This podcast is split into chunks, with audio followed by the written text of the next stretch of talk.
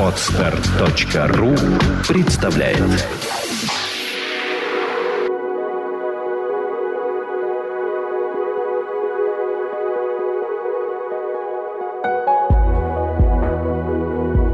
Добрый день, дорогие наши слушатели. С вами работает подкаст «Психология, мифы и реальности». Я его бессменная ведущая Александра Иванова. Сегодня у нас рубрика «Разговор по душам». И мы продолжаем историю Алексея Исаева. И сегодня у меня замечательные гости, его мама Наталья Исаева. Здравствуйте. Здравствуйте, Александра. И я думаю, что надо, наверное, сразу задать вопросы в лоб.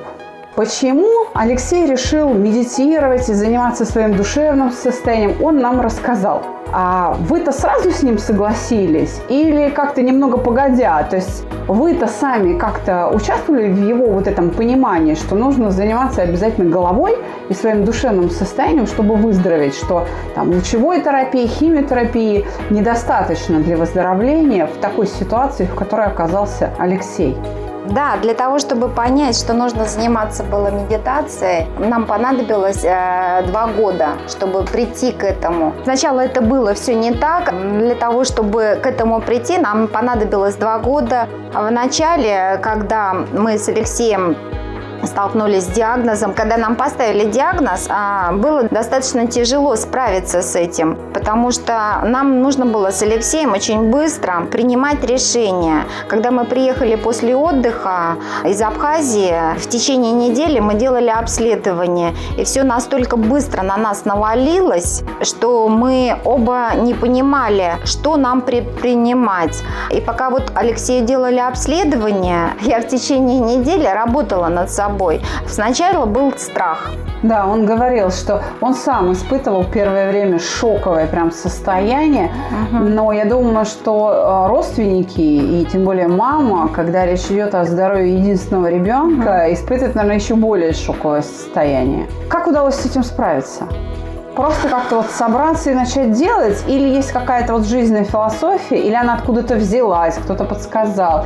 Или это просто само по себе вот это вот позитивный настрой и привычка мыслить позитивно и бороться, она, в принципе, и есть в характере, может быть, у вас там. Да, это есть у меня в характере. Я прекрасно понимала, что если у меня будет страх, э, то у меня не будет холодной головы. И поэтому в течение недели, пока мы обследовались, я поняла, что нужно перебороть этот страх. Э, и для того, чтобы принимать решения, у меня должна быть абсолютно холодная голова. Я за эту неделю испытала практически все чувства, которые человек мог бы испытать на протяжении всей жизни. Я за неделю я это все испытала. У меня был страх сначала, а потом у меня был такой, можно сказать, э, апатия. А я могла с утра, допустим, ну, понимая, что мне нужно ехать в онкологию, я могла сесть, задуматься и, смотря в одну точку, провести просто два часа времени, а и потом вдруг я смотрела на часы и понимала, прошло два часа, а где они? То есть а, время... Было такой дезориентация даже была во времени. Да, дезориентация во времени. Ну и потом, а, когда уже я понимала, что завтра мы должны будем поехать делать химию я должна быть сильнее своего ребенка, а, потому что Алексей мне сразу сказал, мама, ты не должна плакать, а, потому что у тебя нет болезни, болезнь у меня. И ты должна быть сильнее, чем я в этот момент, потому что у меня будет химия, мне будет плохо, а ты должна быть сильнее. Не надо плакать, мам, у меня все будет хорошо. Я ему тогда сказала, говорю, Леш, ты знаешь, ты должен верить мне, я обязательно тебя вытяну, несмотря ни на что. И когда вот мы с Алексеем пришли в онкологию, я собрала чемодан, взяла раскладушку. А я понимала, что я своего ребенка не оставлю ни на минуту, что мы будем проходить э, лечение вместе с ним. Мы пришли в онкологию, когда нас положили в палату, и вот тут началась абсолютно другая история. То есть для того, чтобы понимать, можно плакать, не можно плакать. Э, ты когда приходишь в онкологию, э, ты видишь э, мам других детей, и в детской онкологии не принято плакать. Как у нас сказал, как меня сказала одна знакомая моя, которая тоже лежала с ребенком в онкологии, она сказала, что, ребята, если кто-то хочет повеситься или прыгнуть с 29 этажа, или броситься под машину. Подождите, не делайте этого. Придите в детскую онкологию, и тогда вас там научат любить жизнь. Так вот, в детской онкологии мамы не плачут. Они улыбаются, они поддерживают своих детей, и своих, и чужих детей которые вместе с ними такое же проходит лечение. И когда вот мы с Алексеем пришли в палату, я, поним, я, ну, я понимала, что... А... Но это, по сути, единственный способ, да, как можно там себя вести, получается. Ты да. попадаешь в эту атмосферу, которая да, сама определяет да, да. отсутствие слез, так? Да. И нас э, буквально... Мне попадались очень хорошие люди, с кем э, мы проходили лечение, находясь с Лешей в одном боксе. Нас сразу же ввели а, в курс дела, как, как нужно капельницы делать, как нужно а, ухаживать за Алексеем, что нужно. Вот как раз на вот этом этапе я поняла, что а, для того, чтобы я Алексею помогала, я сама должна быть очень сильной. Я должна быть сильнее, чем он, потому что тогда, когда ему было плохо, я его поднимала и говорила, Алексей, ты должен встать, у нас это пройдет. Но Алексей, по сути, по своей борец. А вот что, что значит быть сильной? В чем эта сила должна заключаться? В вере, в невозмутимости, в, ну, то есть в чем? Я должна быть сильной, он должен быть сильный, мы все должны быть угу. сильные, да? А вот этот критерий силы, откуда он берется? В чем он состоит? Как отличить там сильного родителя от слабого родителя в онкологии? Сильный родитель – это не значит, что если он не плачет, он сильный. Это совсем не означает. А, просто сильный родитель – это когда, несмотря на то, что врачи говорят о плохом диагнозе, ты не поддаешься этому, э, не поддаешься этому чувству безысходности, ты не поддаешься этому чувству. Это во-первых. Во-вторых, человеческий организм а, способен на многое. А Когда вот как пришла эта мысль, что как пришла эта мысль, что человеческий организм на многое способен и что нужен психолог и нужно какое-то влияние души на ход лечения, на ход выздоровления, вот я бы так сказала. Сами пришли к этому выводу? Мы пришли к этому выводу не сразу. Вообще, вот, Александр... Да, мы... да, я поняла. Да. Я просто хочу понять, вот есть какой-то вот пусковой момент, или это постепенно накапливалась эта мысль, что нужно что-то делать психикой? что-то нужно как-то влиять на душевные процессы? Или вот можно разделить на до и после? Или такого момента не было? Просто вот плавно приходила эта мысль, укреплялась, и потом было принято решение. И кем, например, вами или Леша сам решил, что нет, и мне что-то нужно с головой делать. Да, это мысль, первая мысль, когда мы начали понимать, что болезнь не только а, в теле. А, мы однажды с Лешей шли на КТ, и Алексей мне сказал, мам, ты знаешь, эта болезнь, э, мне так кажется, она не только в теле, она еще и от головы идет. Мам, пойми, если идет сигнал от головы, что ты не хочешь бороться, это в голове у тебя сидит, то организм начинает понимать, что если голова думает, что я не хочу бороться, тогда зачем мне, организму, тоже бороться? Он говорил так, мам, самое главное, нужно думать правильно. От этого дальше сигнал идет. Ну, он интуитивно вышел, в общем-то, на да. все то, о чем писали угу. Сеченов, Боткин, Павлов.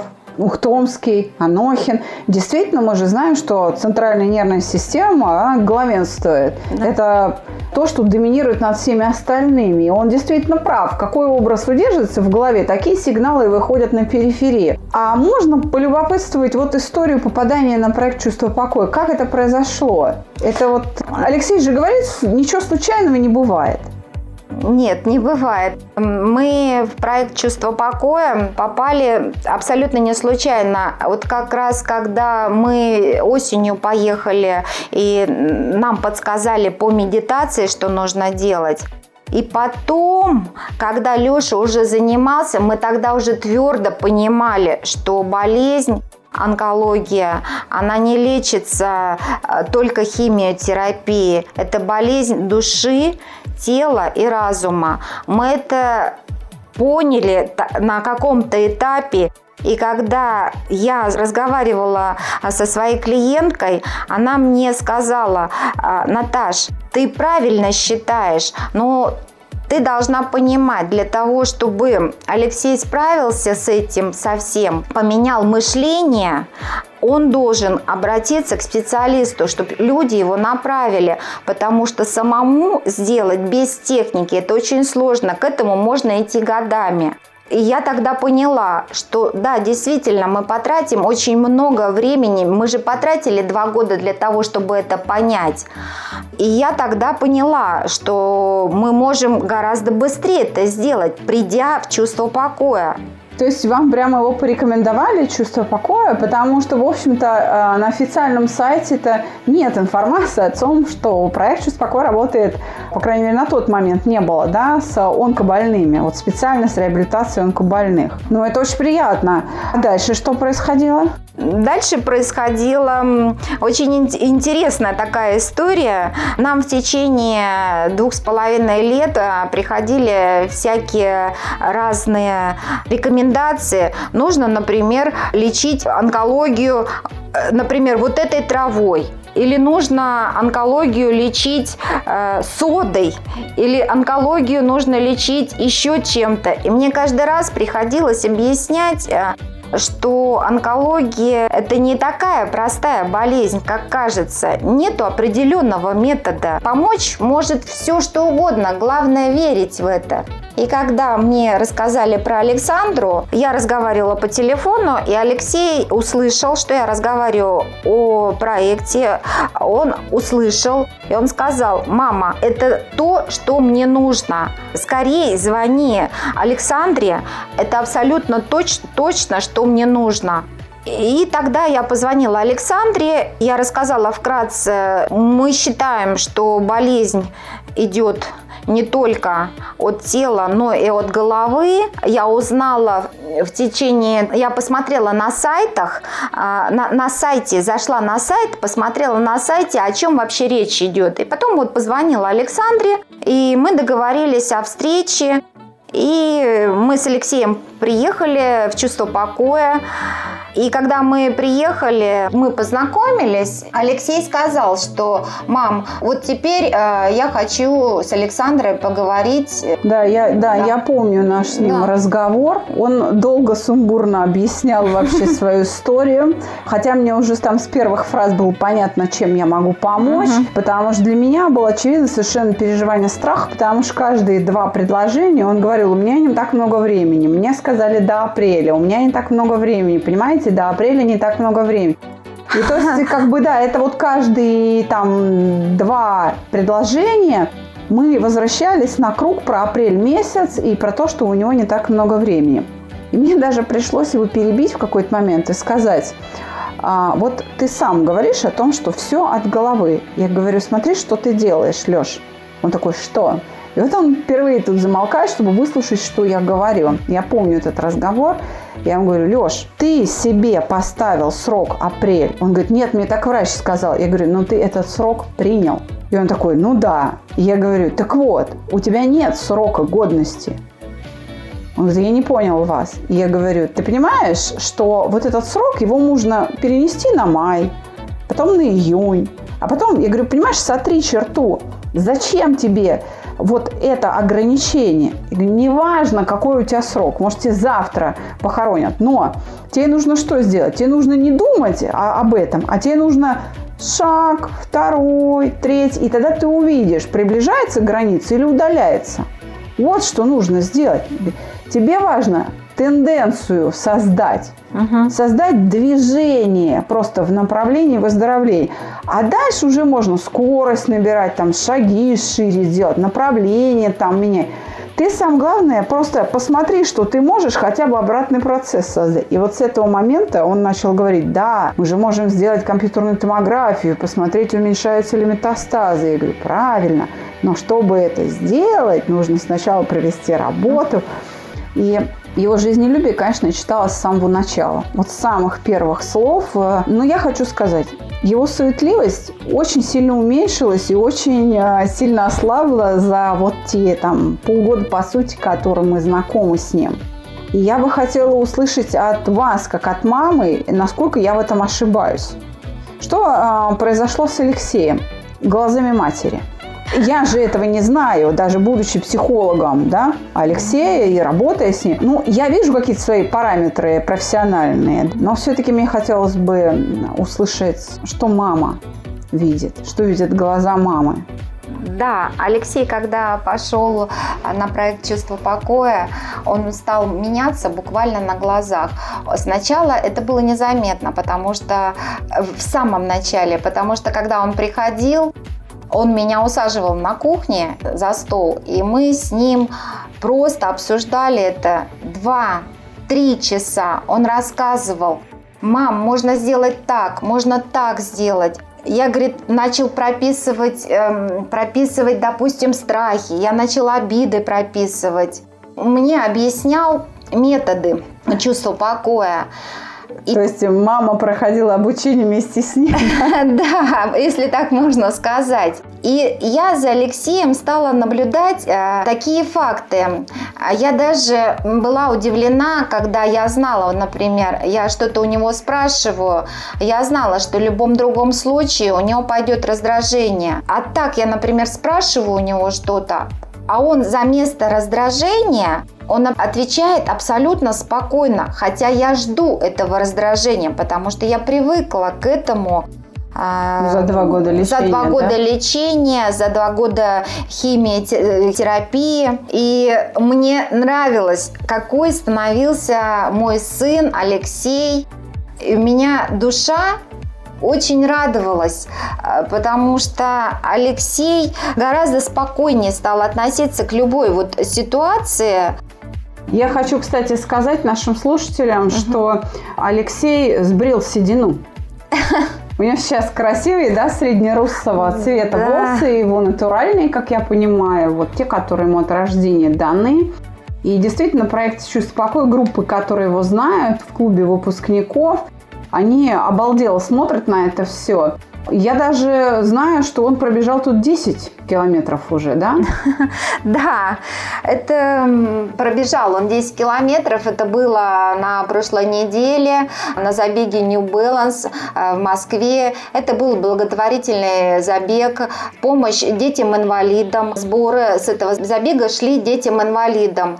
И а, когда президент компании New Balance предложила нам пробежку. Алексей согласился, но даже не то, что согласился, он захотел пробеж... сделать этот забег, потому что он и так готовился сделать его летом. И когда они с папой приехали на этот забег, Алексей мне говорил, мам, я, наверное, побегу 5 километров. 5 километров пробегу достойно а папа побежит 10 километров. И когда они приехали на этот забег, Алексей сказал, я пробегу не 5 километров, а 10. Я смогу это сделать.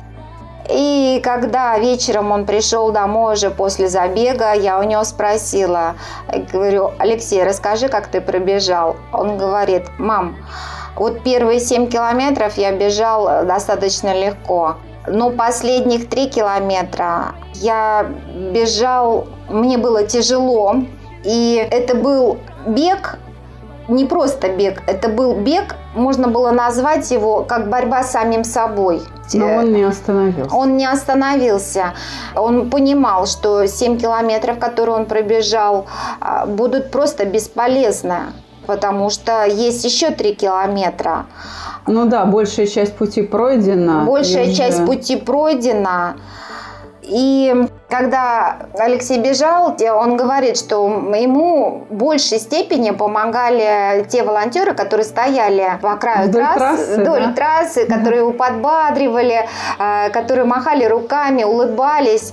Говорит, и я им тоже стала улыбаться. И вот таким образом я добежал. Замечательно. А? Наталья, у меня а, вопрос такой. Ведь не только же мама была рядом, вы же были все как единое целое. Что можно сказать о папе? Как папа в этом участвовал? Папа пока еще не дошел на наши подкасты. Он пока не готов говорить и с нами, и в эфире, а, тем более, да. Но э, я знаю, что со слов Алексея, что папа был для него опорой в том числе. И папа как в этом участвовал? Когда мы пришли в онкологию э, для лечения Алексея, мы сразу для себя решили, что мы будем с Алексеем находиться в онкологии втроем. Мы договорились о сменах. То мама дежурит там, то, то папа. То папа дежурит, сутками, да. да. У нас была раскладушка, на которой ночевал то, то папа, то мама. А когда я уезжала на работу, то оставался папа. Когда я была, то папа старался какие-то свои дела сделать. Вот папа Алексей для... То есть, то есть наш герой Алексей Алексеевич. Да. Папа тоже Алексей. Да, да? папа Алексей. Он настолько эм, Алексею помогал, э, он помогал ему уверенностью. Он, он говорил Алексею, Алексей, ты все сможешь, что ты сильный. Вот Леша нам на предыдущих подкастах говорил, что мне очень помогала фраза «соберись, тряпка». Это был папа? Это была мама. Это была мама? Это была мама. Это мое выражение. Это мое выражение. Именно так я говорила. И, и он с благодарностью это вспоминает, я хочу сказать. Соберись, тряпка было такое, когда я откидывала одеяло и тянула то за руку, то за ногу и говорила, Алексей, вставай, соберись, тряпка, тебе не нужно лежать. Были такие минуты слабости, но Алексей борец, по сути, по своей, но бывало так, что ему было тяжело, и в этом случае я говорила, соберись, тряпка.